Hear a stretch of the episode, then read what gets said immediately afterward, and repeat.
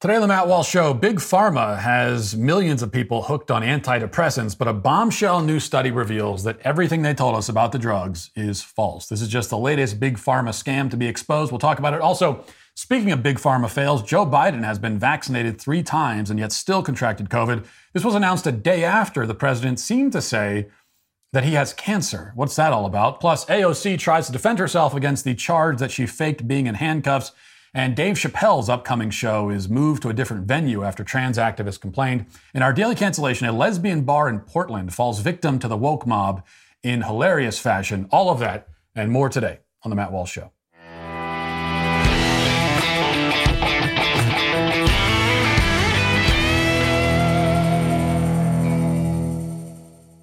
Well, Roe v. Wade has been overturned, and this battle is now finally leaving D.C. and going to the grassroots. And no group in America, when it comes to grassroots, is better positioned to fight this battle than 40 Days for Life. Their 1 million volunteers hold peaceful vigils outside abortion facilities in a thousand cities. In fact, most of their volunteers are located in blue states, such as California, where the lives of innocent babies are the most threatened and will continue to be uh, very much threatened even after Roe v. Wade is overturned. Many former abortion facility directors say that these vigils can cause the abortion no show rate to increase to as high as 75%, which is a major blow for the abortion business. These peaceful vigils have even led to many closures of abortion facilities in America, nearly uh, half of which were in states like San Francisco, or cities like San Francisco, Chicago, and Seattle, hardly pro life areas. 40 Days for Life is effectively changing hearts and minds in the grassroots to end abortion. So check out their locations, podcasts, and free magazines at 40daysforlife.com because, again, even with Roe v. Wade overturned, this fight for, uh, for life is not over. In fact, it kicks into a new gear. And uh, in many states, you know, babies will be even more threatened than they were before. So we have to keep on top of this. And that's why you should be supporting groups like 40 Days for Life. For more information on 40 Days for Life, simply head to 40daysforlife.com.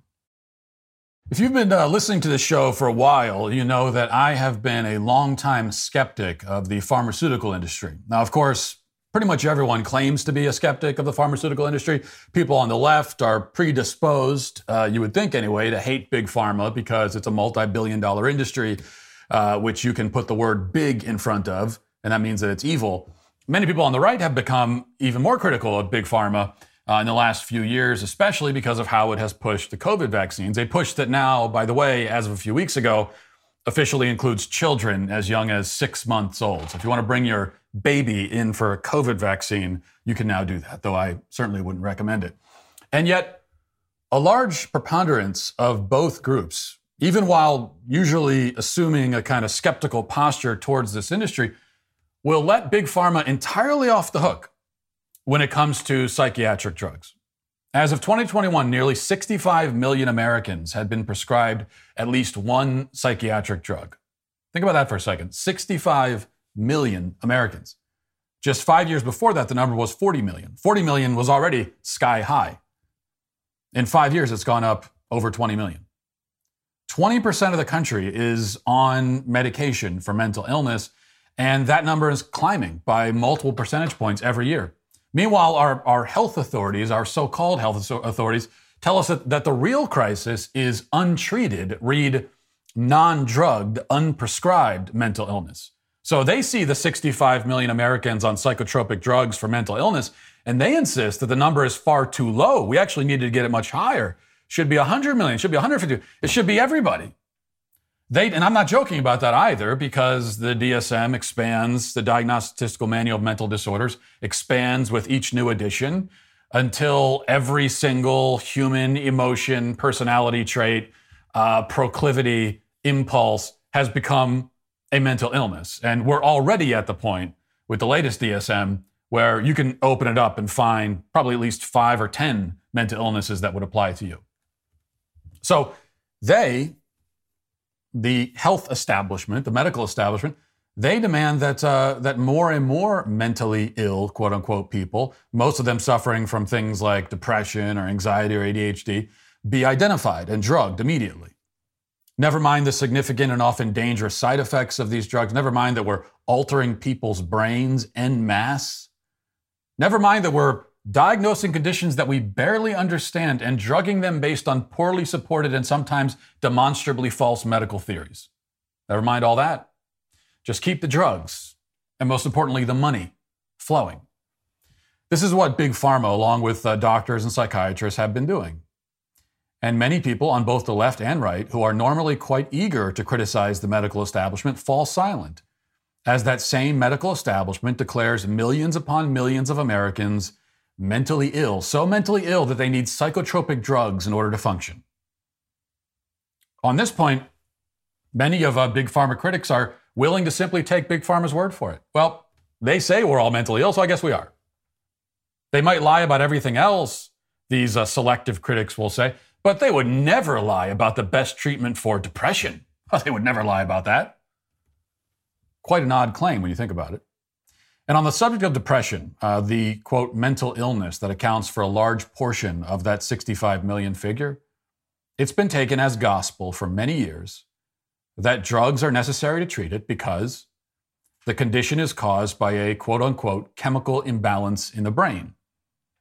This is an idea that people have absorbed from the culture and especially from propaganda from the drug companies. You know, it's not, it didn't, it, this didn't end up out there by accident. This is what the drug companies want you to believe. It's a chemical imbalance, so we'll give you a little chemical in a pill and fix it right up for you. And it's a doctrine that is jealously guarded and defended.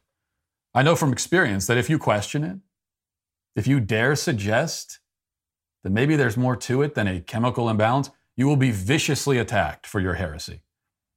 People like the chemical imbalance idea because it seems simple and because it uh, totally absolves the individual from the responsibility to do anything to help solve their own mental troubles. It, it takes things like, you know, lifestyle, diet, etc., takes that out of the equation entirely. It gives a simple cause, promises a simple solution, and one that requires almost no work on the part of the individual. Just take the pill, that's it. Take the pill and everything will be better. That's Big Pharma's motto. Take the pill, take the shot, everything will be fine.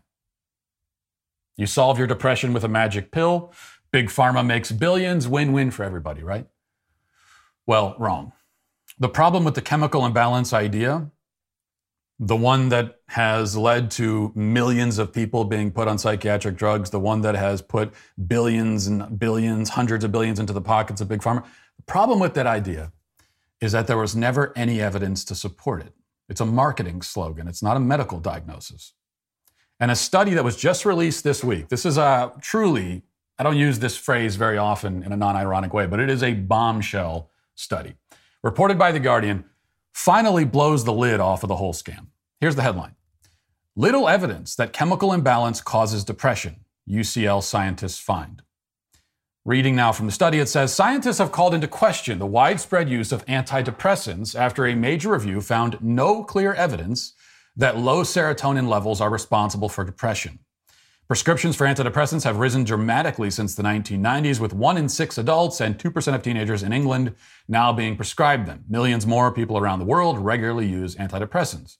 Quote, many people take antidepressants because they've been led to believe their depression has a biochemical cause, but this new research suggests that this belief is not grounded in evidence. This, according to the study's lead author, Joanne Moncrieff, a professor of psychiatry at University College London and consultant psychiatrist at Northeast London NHS Foundation Trust. Quote, it is always difficult to prove a negative, but I think we can safely say that after a vast amount of research conducted over several decades, there is no convincing evidence that depression is caused by serotonin abnormalities, particularly by lower levels or reduced activity of serotonin. Thousands of people suffer from side effects of antidepressants, including the severe withdrawal effects that can occur when people try to stop them, stop, stop taking them, yet prescription rates continue to rise. We believe this situation has been driven partly by the false belief that depression is due to a chemical imbalance. It is high time to inform the public that this belief is not grounded in science.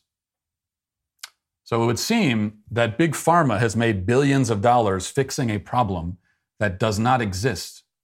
Depression certainly exists, don't get me wrong, but depression caused by a chemical imbalance is a myth. And it is a mythical creation that the antidepressants are meant to fix. It's something the pharmaceutical companies have made up, a problem they made up, and then gave us the cure for. Reading more from this report, which is uh, just more and more damning for the pharmaceutical industry as you go along, it says in the new analysis, researchers said 85 to 90% of the public believes depression is caused by low serotonin or a chemical imbalance. Most anti- antidepressants are selective serotonin reuptake inhibitors, originally said to work by correct- correcting abnormally low serotonin levels. The review published in the journal Molecular Psychiatry looked at studies examining serotonin and depression involving tens of thousands of people. One of the findings was that research comparing levels of serotonin and its breakdown products in the blood or brain fluids did not discover any difference between people diagnosed with depression and healthy people. The authors also looked at studies where serotonin levels were artificially lowered in hundreds of people and concluded that lowering serotonin in this way did not produce depression in hundreds of healthy volunteers. Other studies looked at the effects of stressful life events and found that the more stressful life events a person has experienced, the more likely they were to be depressed, showing the importance of external events. Who would have thought? Apparently, external events, you know, the things that happen to us in our lives, the events that we're a part of, the things that we suffer from, the things that we encounter, like all of that, your everyday life, these have a deep and lasting effect on our moods and our emotions and our mental states. Now, of course, even with this study, or rather without this study debunking the chemical imbalance theory, which was never really a theory actually, but more of an unproven and arbitrary guess. But before the study was, was even published, it was already obvious that the chemical imbalance idea made no sense. For one thing, in order to uh, diagnose an imbalance, we must first have some idea of what the correct balance is supposed to be. And yet, none, I would wager to say, none of the 90% of the public who believes in the chemical imbalance can articulately explain what sort of balance we're supposed to have in our brains. Oh, there's a chemical imbalance. Oh, really? Well, what, so what's the what's what what is our balance supposed to be exactly? What's like the ideal balance? Well, I don't know. just I just know that it's imbalanced. And even if we did know what sort of balance we're supposed to have, how exactly do they diagnose the imbalance? I mean, do they diagnose it at all? Out of all the millions of people prescribed antidepressants, were any of them given a brain scan or a blood test or any other sort of physical medical test to confirm that this imbalance existed before it was treated? Like these are drugs that are supposed to treat a physical problem. Did they ever do anything to confirm the existence of the physical problem inside the individual before giving them the drugs for it? No, never. Well, that's odd. If depression is simply biochemical in origin, then why isn't it diagnosed on a biochemical basis? If it's a simple physical ailment, why isn't it confirmed physically before being treated as if it's simply physical? These are the kinds of questions we could have been asking all along, but hardly anyone ever did. I want to read one last part of this report because it's important. It says, According to the research, uh, there is also evidence from other studies that antidepressants may actually induce, induce low serotonin in the long term. It may actually create the problem it's supposed to fix. Quote, our view is that patients should not be told that depression is caused by low serotonin or by a chemical imbalance, and they should not be led to believe that antidepressants work by targeting these unproven abnormalities. Quote, we do not understand, uh, we do not understand what antidepressants are doing to the brain exactly, and giving people this sort of misinformation prevents them from making an informed decision about whether to take antidepressants or not. They don't understand exactly what these drugs are doing to the body but they prescribe them anyway. That's another thing that I've been saying for years. The people giving these drugs out don't actually know exactly what they do because the brain, the human brain's a complicated place.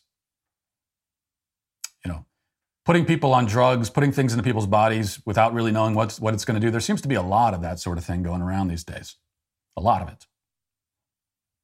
And this sort of half blind approach is particularly terrifying as it relates to the brain because the, the brain, again, is still a mystery to us in many ways. And yet, drug companies are tinkering with it, messing with our minds without really knowing whether what they're doing will work or, or how it's working, if it does work, or what the long term or even short term effects will be.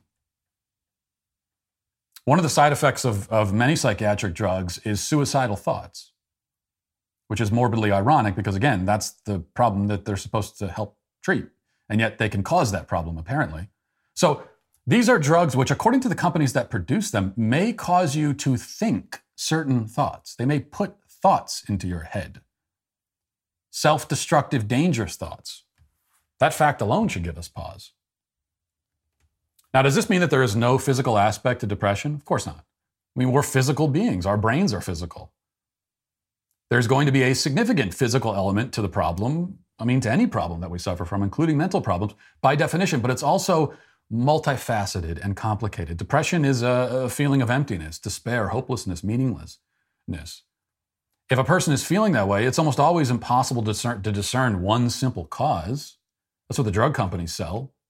one simple cause, but it's never that simple. There are internal and external factors, all tracing back to the universal human condition, the fact that we are mortal beings living in a world of constant pain and suffering and death and misery with lots of aimlessness and boredom in between. You know, the depressed person is, is not crazy or sick because they recognize this fact about life. In fact, here's, here's, the, here's the, uh, the, the point that we always miss in this discussion. There are a lot, actually, of very good reasons to feel pretty bad living as just a human being in the world. The world can be a really tough place. Doesn't mean that we should feel bad. Doesn't mean that if someone does feel bad, we should just leave them to their misery. But the point is that these feelings are not crazy. They're not delusional. There's, there's, there, there are reasons for them. And person who's, person who's overcome with these feelings, their problem is, is, um, is that they are not able to sufficiently cope with our condition as human beings in this world. They're not able to find meaning and hope and joy in spite of all the terrible things that come with being a human being in the world. The way to treat the depression is to help them cope, which will involve everything from better lifestyle choices to diet and exercise, getting outside on a sunny day and taking a walk, like things like that, even really, really simple things. It's not the be all and end all, but things like that. In some cases, there may still be need for, for drugs temporarily, but they're going to be a band aid, not a cure. You can't cure despair with a pill, despite what the drug companies have told us. And the drug companies have told us a lot of lies. They have, especially recently.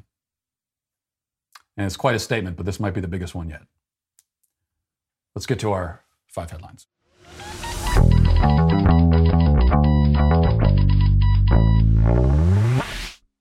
All right. Well, speaking of drugs not doing the job, um, President Biden, here's the breaking news.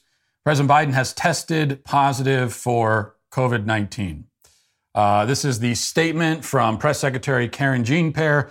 Says this morning, President Biden tested positive for COVID 19. He's fully vaccinated and twice boosted and experiencing very mild symptoms. He's begun taking Paxlovid. Consistent with CDC guidelines, he will isolate at the White House and will continue to carry out all of his duties fully during that term. He has been in contact with members of the White House staff by phone this morning and will participate in his planned meetings at the White House this morning via phone and Zoom from the residence.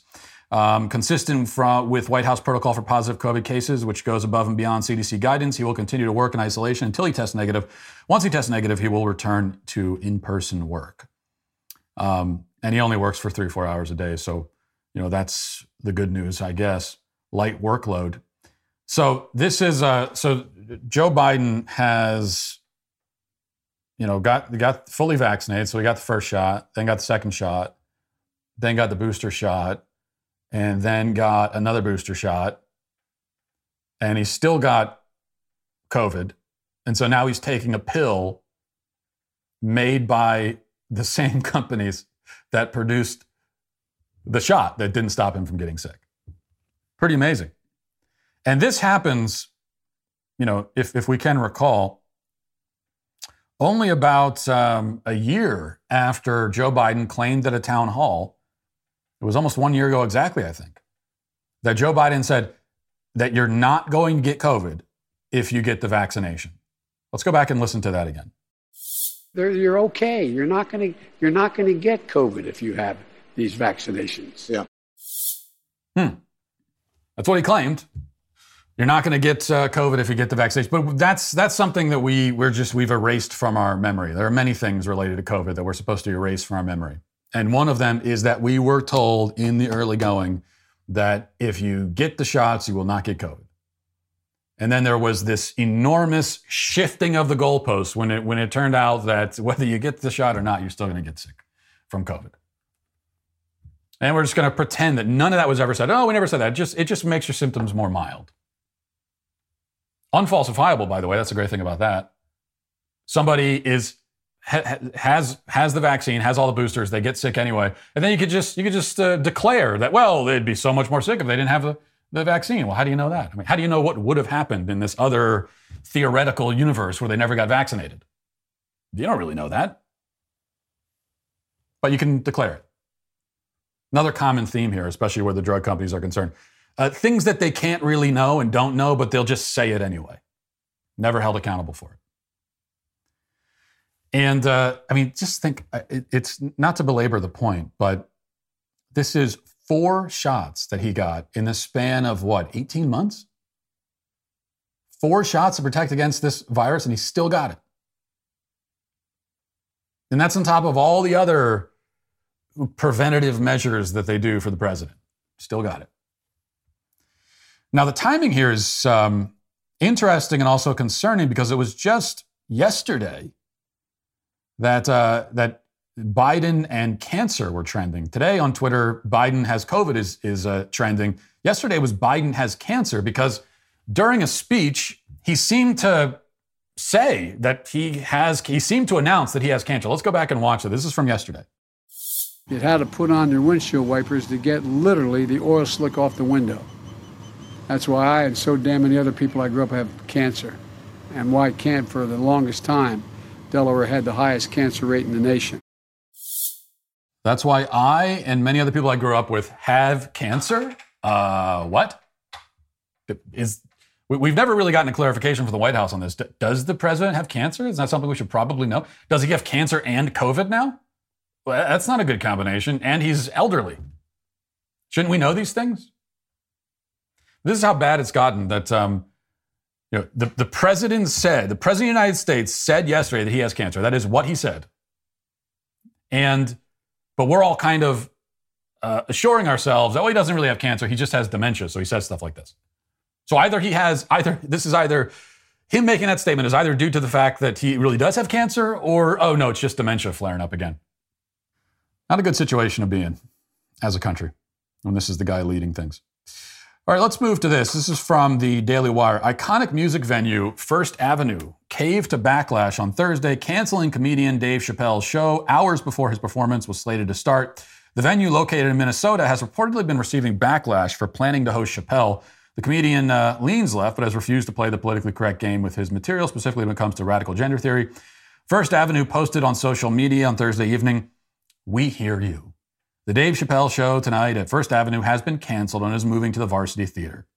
We know we must hold ourselves to the highest standards, and we know we let you down. We are not just a black box with people in it, and we understand that First Avenue is not just a room, but meaningful beyond our walls. The First Avenue team and you have worked hard to make our venues the safest spaces in the country, and we will continue with that message. We believe in diverse voices and the freedom of artistic expression, but in honoring that, we lost sight of the impact this would have. We know that there are some who will not agree with this decision. Uh, you are all welcome to send feedback. This is always kind of uh, mind boggling, this sort of thing, because they got backlash for hosting Dave Chappelle and immediately caved. It's not like they put up a fight. Okay. Uh, they didn't put up any fight at all. They caved right away. That's not the mind boggling thing. That's what we expect. The, the somewhat confusing thing is that, well, you must have known that this backlash would come if you're even slightly clued in. If you haven't been living in a cave somewhere, then, then you would know that it's going to be quote unquote controversial to have to host Dave Chappelle at your venue. Shouldn't be controversial. But we live in an insane society, and so it is. And so you, you obviously knew that going in. So weren't you, didn't you kind of batten down the hatches? And weren't you prepared, girding your loins, ready for ready for battle? So you you you make this decision to do something that you know is going to upset people. That part is great. I'm all in favor of that. Doing something even though it's going to upset the peanut gallery and they're going to be crying about it. Fine. I'm on board for that 100% and you go in with your eyes open, but then immediately as the backlash comes, the backlash you knew was coming, when it does come, you, you give up right away. And the thing about Dave Chappelle that I think we lose sight of is that, you know, Chappelle, I, I, I appreciate most of what he says on the topic of, of gender, um, which is actually sex. You know, what, most of what he says on the topic of biological sex, I appreciate. I agree with most of it. But Dave Chappelle is actually far less offensive than he's ever been. It may shock uh, kids today, but go back and watch the Chappelle show on Comedy Central back in, you know, back when it was, I, I think first aired almost 20 years ago now. Early 2000s. You take any any single skit from that show, far more provocative than anything he said at any point over the last like eight or nine years. And so he actually has, you know, he, he gets credit for standing up against the mob, and I give him credit for that too. But he actually has softened quite a bit. And I don't know if that's just old age or what, or, or, or if he's trying to appease the mob a little bit. I'm not sure what it is, but he has softened his approach quite a bit, and he's not nearly as controversial as he used to be. And even when he talks about gender, the things that he says about it are they're, they're not anywhere close to what you're going to hear on this show, for example. He doesn't go anywhere near that. And he does often make a point of saying, well, I don't judge any trans people and I respect their identity. He says all that kind of stuff. And then he gets into the into the rest of it. So it's it is a it's a sad day, um, not just when you know comedians are getting kicked out of venues for committing the crime of telling jokes, but when when current day Dave Chappelle is the most controversial comedian on the national stage, that is a very sad statement. All right, Alexandria Ocasio Cortez. Here's an actual funny joke. This, I think, is a funnier joke than, uh, than really anything Dave Chappelle's actually said over the last several years. Uh, Alexandria Ocasio Cortez, went over yesterday, she, along with other Democrats, um, showed up at this protest slash pageant, uh, intentionally got arrested because they were sitting in the street. It was a pro abortion thing. They were sitting in the middle of the street. They were warned three times, you got to get up. They didn't, so they were arrested only arrested in the in the technical sense, if they were even arrested in the technical sense, which I'm not sure that they actually. I'm not sure if what happened to them qualifies as being arrested technically or not. But they were momentarily, briefly detained by police officers. Uh, they were not sent to jail. They weren't charged with any with anything really, and they were not cuffed. And yet, Alexandria Ocasio Cortez pretended to be handcuffed. And we played the, the footage for yesterday. She wasn't the only one. It was also Ilhan Omar. Hands behind the back, being escorted by police, uh, that's not a way that people normally walk. And so she was clearly pretending to be handcuffed. We were waiting for her to finally defend herself against the charge that she was pretending to be handcuffed. And she has, and she hasn't disappointed. So she has offered kind of two excuses. And the first is um, this on Instagram, where she says that the claim that she was pretending to be handcuffed is a conspiracy theory. Listen. Republicans' favorite hobby is to make conspiracy theories out of everything to distract you and keep you from talking about what's actually important, which is the fact that they are trying to take away your right to bodily autonomy. If I was faking that, why would I intentionally fist pump somebody? Yeah, if you were, well, I, I'd love to answer that question, AOC. Thank you for asking. It's a great question. If you were faking having handcuffs and yet you put the fist up anyway, why would you do that? Well, because you're very stupid. That's why you would do it, because you're a stupid person. Um, but it's not a conspiracy. We're not, we're not alleging that you conspired with anyone to pretend to be handcuffed. You, you totally did that on your own. Well, we we fully know that. But we're not, we're not saying that this was some grand conspiracy between you and the police. This is just you on your own, doing what you do best, and you still don't do that well, which is performing. One thing, one thing that helps you clarify things is when you understand, and I'm not the first person to point this out, but it's an, it's an important insight anyway, uh, that a great number of politicians, especially the ones on the national stage, the ones, you know, uh, the ones in DC, they wanted to be actors, most of them. And they ended up as politicians because either they were too ugly to be actors or they didn't have the talent. So this is, this is like a fallback option for them. And once you come to understand that, it, it, some of this stuff begins to make sense. She also responded to the charge on Twitter, and she was responding to a tweet from Nancy Mace, who most recently we saw she's the Republican uh, congresswoman who voted along with the Democrats to have the federal government redefine marriage across, nationwide. So that's the kind of conservative she is. But she accused AOC of, uh, of performance art and faking the handcuffs. And AOC said, no faking here. Putting your hands behind your back is a best practice while detained, handcuffed or not, to avoid escalating charges like resisting arrest. But given how you lied about a fellow rape survivor for points, as you put it to me, I don't expect much else from you. Putting your hands behind your back is best practice when dealing with police. First of all, since when does AOC care about the best practices when dealing with police? And second, I can tell you right now that is most definitely not best practice. That is quite literally the opposite of best practices when you're dealing with police, which is why you never hear a police officer shout to like a bad guy, come out with your hands behind your back. Hey, hey, put your hands where, where I can't see them. Yeah, right, right behind your back. Right, no, no, right next to your to your waistband where people usually keep guns. Right there. Yep, keep, keep them right there. I don't want to see your hands. That's not what police officers say. Um, you put your hands behind your back if they're going to cuff you. But if they're not going to cuff you, then what they want is your hands out and up. They want they want your hands visible. They want they want your hands away from your waistband. That's where they want your hands. Best practices. Still walk with your hands behind your back. All right. Yeah. Uh, yeah. Uh, you know what? Actually, best practice: put your hands in your pockets when dealing with the cops. Cops have their guns drawn on you. Best practice: put your hand right in your pocket. Just kidding. Please do not do that. Um, all right. I want to play this for you. Here's a teacher boasting about making her students. I think this is a her. Can't be sure, but uh, making her students use pronouns. I want you to listen to what she says. I know I'm probably going to get a lot for this, but I don't really care. Who cares? We're doing uh, summer programming, and this year I vowed to make a really strong effort to figure out how my students want to be um, acknowledged uh, as far as their pronouns. So naturally, I'm leading by example, right? I've got my name, she, her. That's how I identify. Easy, simple. So they know that they would call me Miss Kramer instead of, you know, Mr. or whatever, because, you know, the hair, there's still stigma, whatever. On our first assignment, I asked them to put their preferred pronouns on their papers. And not one kid protested, not one kid. They were all super comfortable and super down with it. But look at this. I'm covering their name, but look at that. I'm okay being called they, them, she, her, or he, him. They're totally down for that. I can't help but feel like that kid now feels safe and comfortable being who they are. Hmm. You have to you have to just think about how creepy it is uh, to hear, and we hear this we hear this this excuse from the groomer so often. Um, but when they say, "Oh, it, it's okay," because the kid the kids are okay with it. When when we do this to the kids, they're, they're okay with it, so it's so we can do it.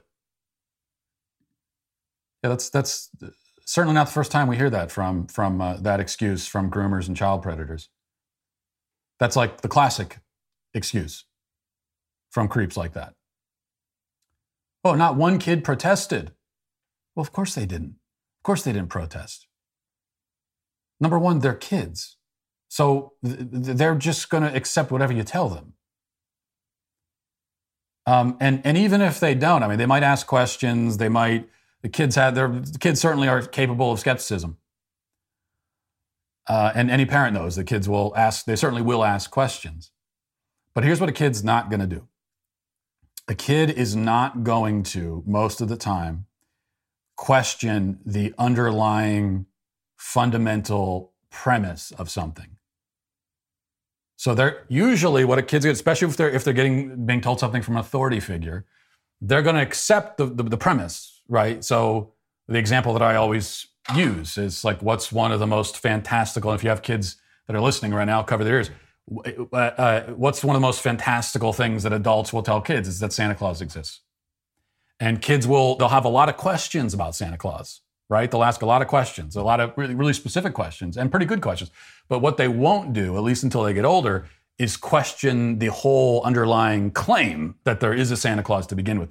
That part they'll accept, and then it's some of the the um, kind of claims that go along with that that they'll ask questions about. So they're looking at the branches of the tree, but they're not going after the roots. That's not what kids do.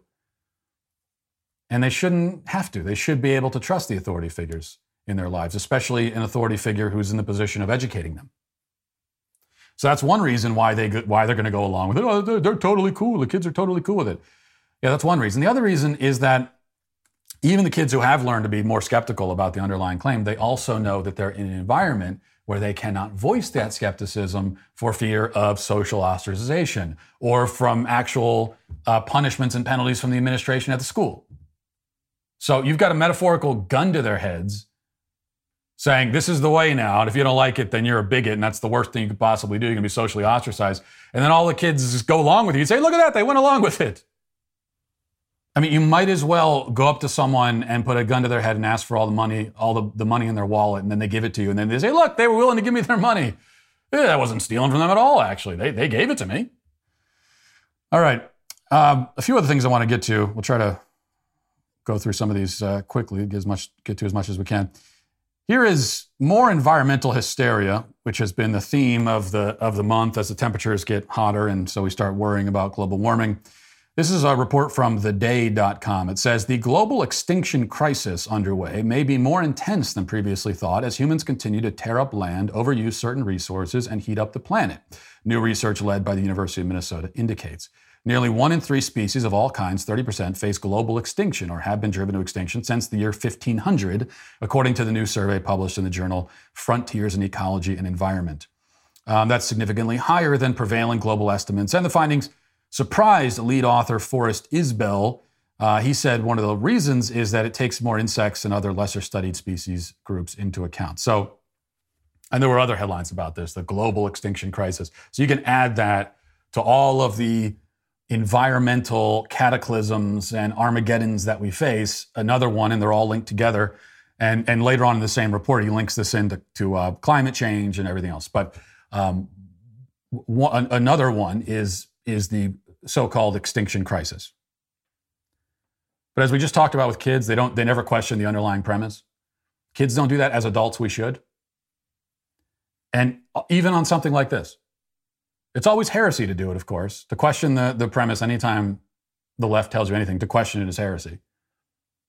Especially when it's something like this. It's just, it's a, well, they're saying it's a global extinction crisis the only appropriate response is to throw up your hands and scream and cry. That's all you're supposed to do. If you do anything but that, then you're a, a, a horrible sociopath who doesn't care about all these innocent species.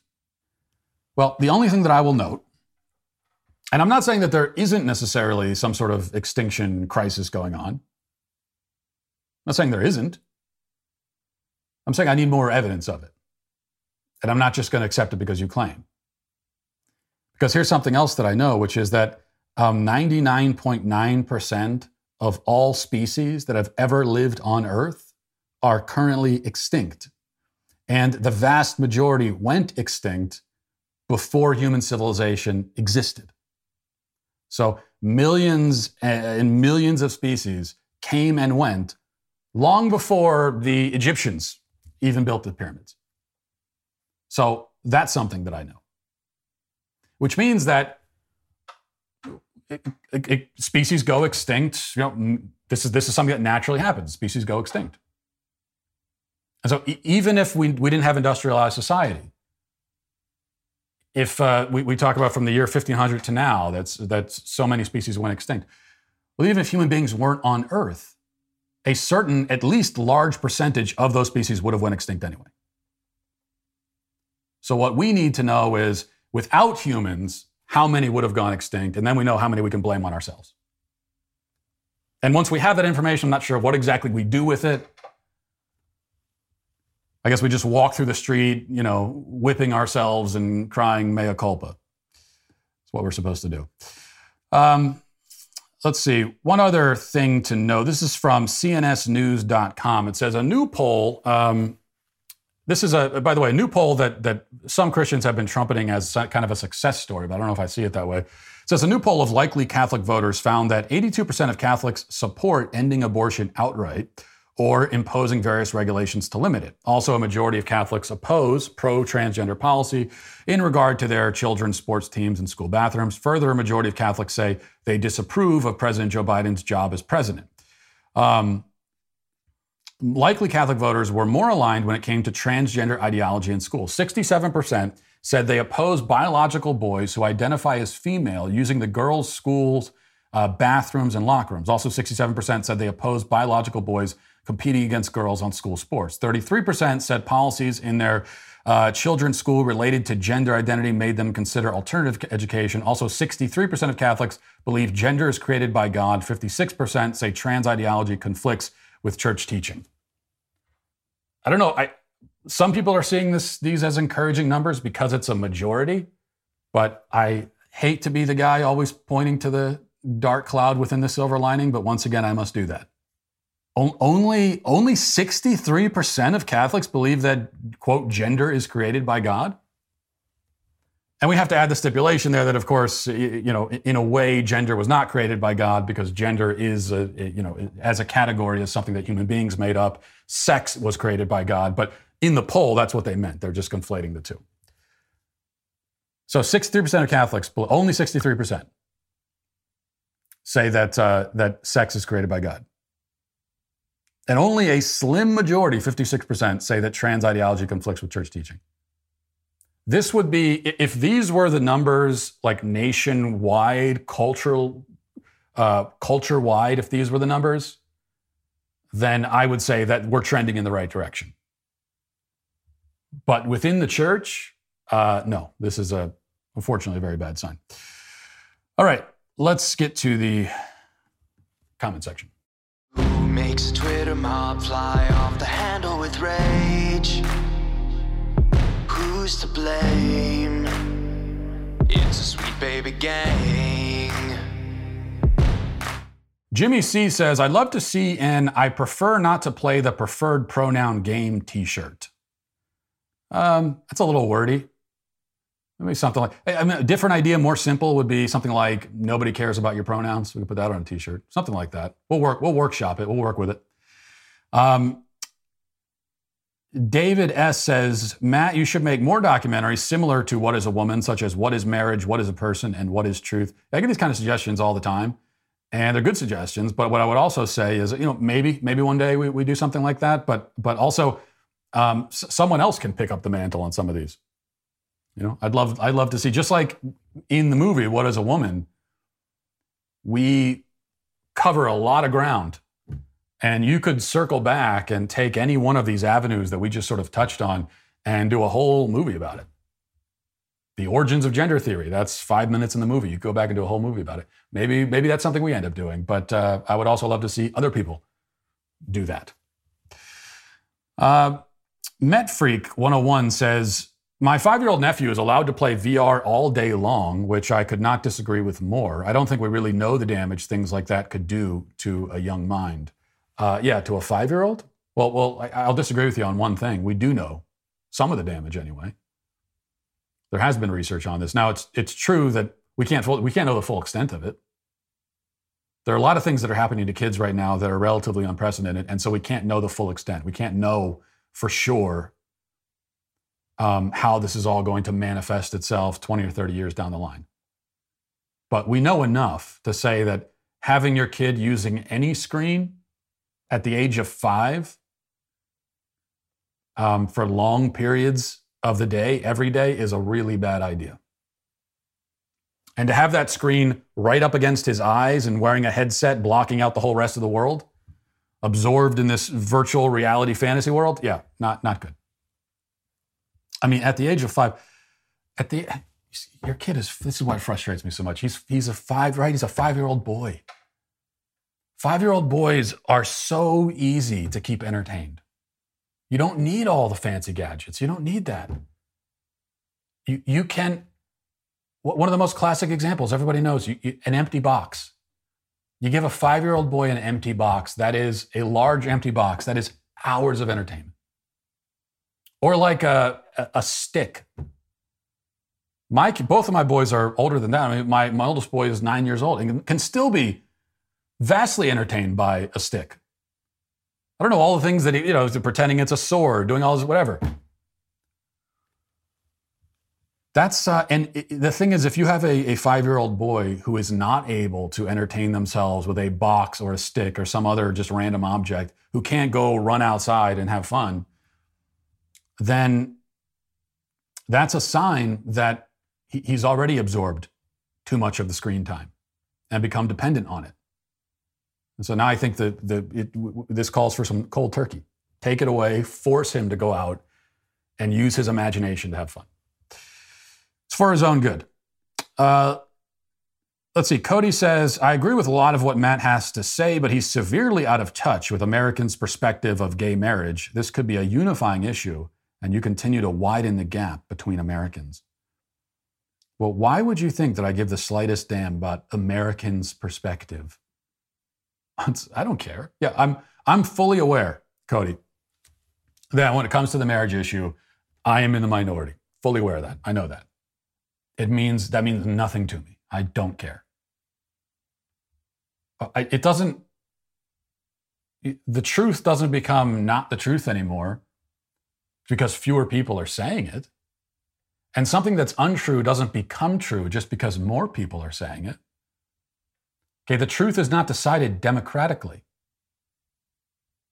Truth is not a democratic pursuit, it just is, right?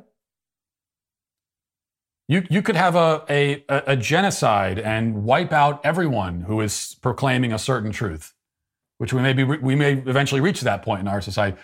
And now there's nobody left who's saying it, but it's still true.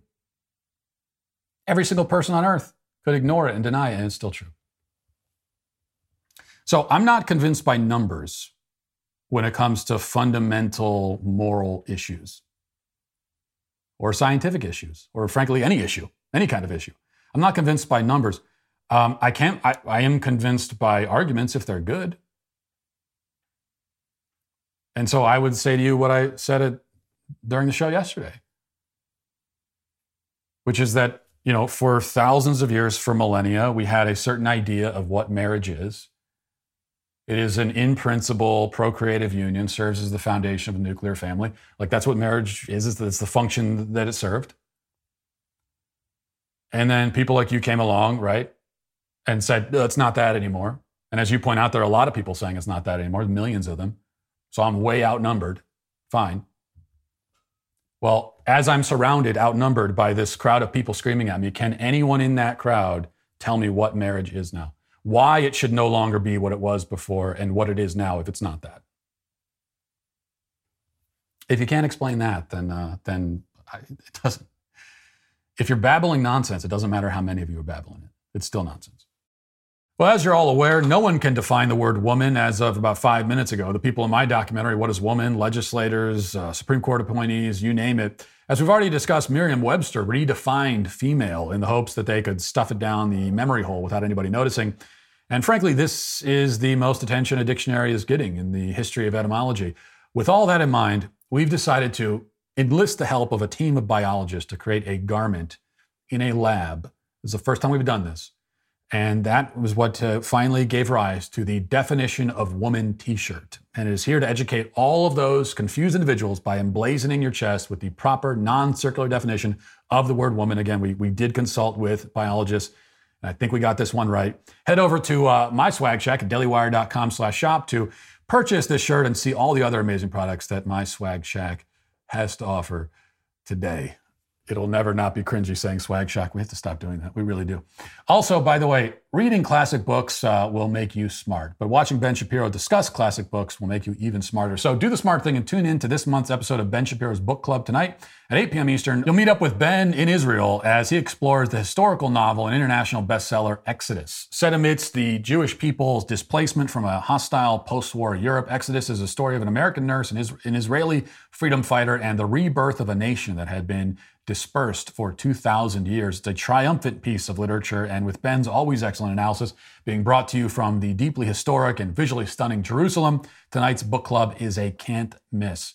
To watch Ben Shapiro's book club, you need to be an all access member. So go to dailywireplus.com to sign up for upgrade today and get 35% off your membership. That's dailywireplus.com. Then join Ben in the Holy Land tonight at 8 p.m. to discuss the book Exodus. Now let's get to our daily cancellation.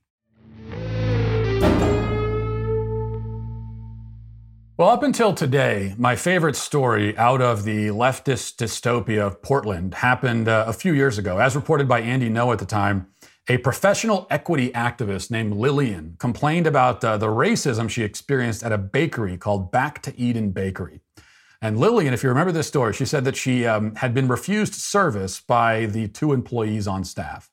And the only logical explanation for this refusal, of course, was that the employees were vicious, out in the open, anti black racists who just so happened to work in downtown Portland. After all, why, why else would anyone uh, res- refuse service to a black woman? I mean, why else would these two employees actually tell the woman to leave without allowing her to purchase any baked goods? That's what they said to her. They said, leave.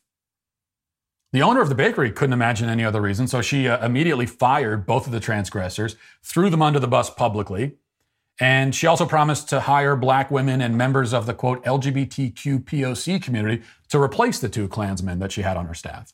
Further, the, the owner pledged to donate 10% of their sales to a charity that bails criminals out of jail. And all of this was done, but of course, it was not nearly enough to assuage the hurt and pain and anguish suffered by Lillian. But it was a start anyway. Oh, um, one note that might be relevant here Lillian came to the bakery after it was closed.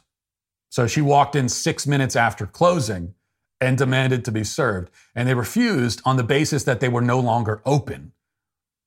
But that excuse wouldn't fly. The bakery should have checked with Lillian personally before deciding to close that evening. Indeed, they should have polled every black woman in the city to see when they should close and open. And if any black woman desires a muffin at any time of day or night and is not able to procure it immediately for low cost or no cost, then she is the victim of racism, and whatever bakery is nearest to her while she is suffering this muffin deprivation is guilty of committing a hate crime against her. This just makes sense. I mean, the bakery agreed that it made sense. Overall, it was a great Portland story, my favorite until this week, anyway. Libs of TikTok on her site, libsoftiktok.com, has a story, I think, even better than a bakery being accused of racism for not serving a black woman after they already closed. Apparently, uh, this is what the story is. After, after much fanfare and celebration, a lesbian bar opened this month in Portland called Doc Marie's. And there had surprisingly not been a lesbian bar in Portland, so this was uh, seen as a significant and important event. An opening day was a huge success, lines around the block waiting to get in. A week later, the place was closed. And the reason is pretty hilarious. Reading now from the report, it says Doc Marie's is a lesbian bar that opened on July 1st of this year with the hope of bringing more inclusivity to the city of Portland. But just one week after their grand opening, they were forced to shut down because of complaints that the bar was not a safe space. The crowd on opening day was huge. One woman said that the line for entry on opening day was wrapped around the block with literally 200 lesbians waiting to get in. But the excitement about a new progressive hangout dissipated quickly. Within days, Doc Marie's found itself on the receiving end of accusations of not being inclusive enough for trans people and people of color. Despite mask mandates being lifted in Portland, patrons accused the bar of not implementing enough COVID safety measures. Patrons also claimed that Doc Marie's had culturally appropriate, appropriative art on the walls. That's just some of it. It gets worse. A TikToker who goes by the handle Danger Dallas and identifies herself as a queer stripper who uses they them pronouns followed the Doc Marie's case closely, as closely as you would expect, and um, provided a, a thorough outline of some of the sins the lesbian bar committed in just a week of being open. Let's listen to that payroll systems that are not paying people correctly, discrepancies in um, salaries, dirty water leaking onto the floor, um, and the owner enabling racist behavior. So the the real reason why Doc Marie's is closed is because when the workers um, brought these concerns to the ownership the next day after opening day, the ownership did not meet the concerns with any sort of plan of action, and the unsatisfactory response caused the managers to quit their jobs immediately. The Workers Collective goes on to assure us that protecting Black and Brown LGBTQ plus folks in building an acti- actively anti-racist space is their top priority. Um, that they are committed to ongoing racial bias training and will continue to educate ourselves in order to actively foster a safe environment while upholding a zero policy towards racism.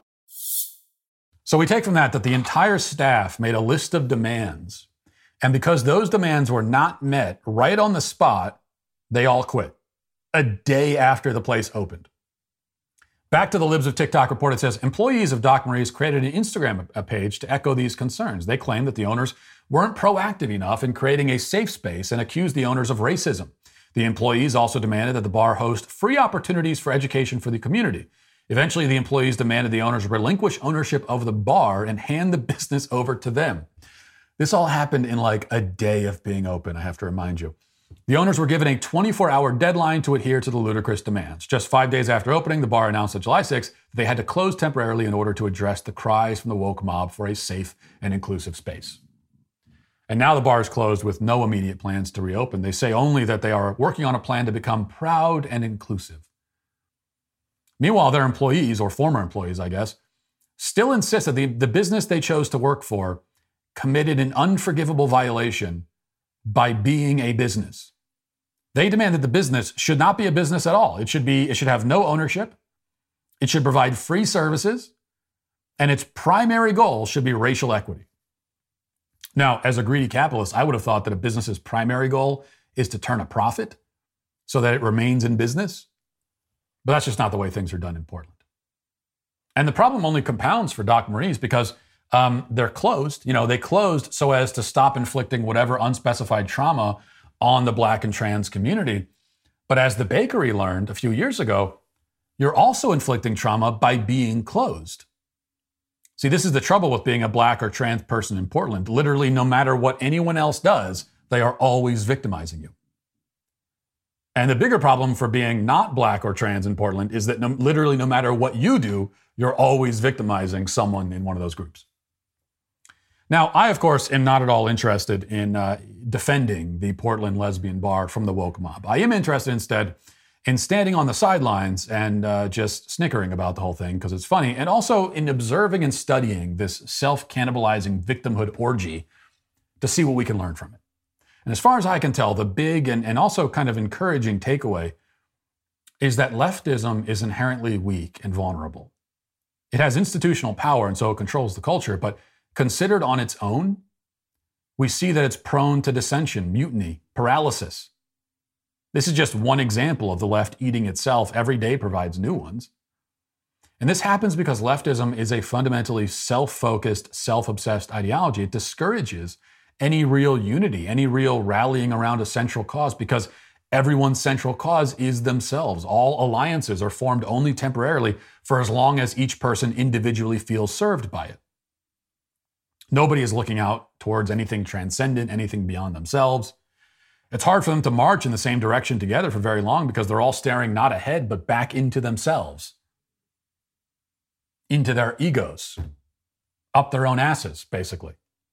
The only universal code they recognize is the ever fluctuating, ever changing, ever more complicated victimhood hierarchy, a system that breeds competition as each group vies for ultimate victim status and each individual within each group competes not only with the other groups, but with members of their own group. Intersectional splinter factions are constantly formed as people look to marginalize themselves more and more because, in their inverted upside down world, to be on the margins is to be in power. It is fortunate for the left, tragic for the rest of us, that this final plunge into self defeating, self cannibalizing madness happened after they'd already gained control of every institution. If it had happened before, they never would have had this success. This is what creates the ironic situation where the far left runs the most powerful cultural institutions in the country, but they can't even manage to keep a lesbian bar in Portland open for more than a week. And still, even with their institutional power, this madness makes them vulnerable. It makes them beatable. And sometimes it even makes them very funny to watch. And so, though I am not the one who decided to cancel them, that is nonetheless why Doc Marie's, the lesbian bar in Portland, is today canceled. And that'll do it for us today. Thanks for watching. Thanks for listening. Have a great day. Godspeed.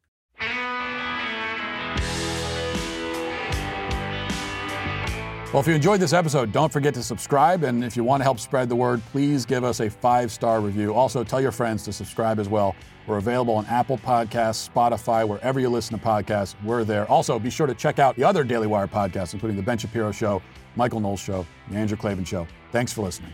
The Matt Walsh Show is produced by Sean Hampton, executive producer Jeremy Boring. Our supervising producer is Mathis Glover, production manager Pavel Vodowski. Our associate producer is McKenna Waters. The show is edited by Jeff Tomlin. Our audio is mixed by Mike Coromina. Hair and makeup is done by Cherokee Hart. The Matt Walsh Show is a Daily Wire production, copyright Daily Wire 2022. Joe Biden announces that he has cancer. A new study raises major alarm about the mRNA Fauci ouchie COVID shots, and PBS tries to make you eat the bugs. Check it out on The Michael Knowles Show.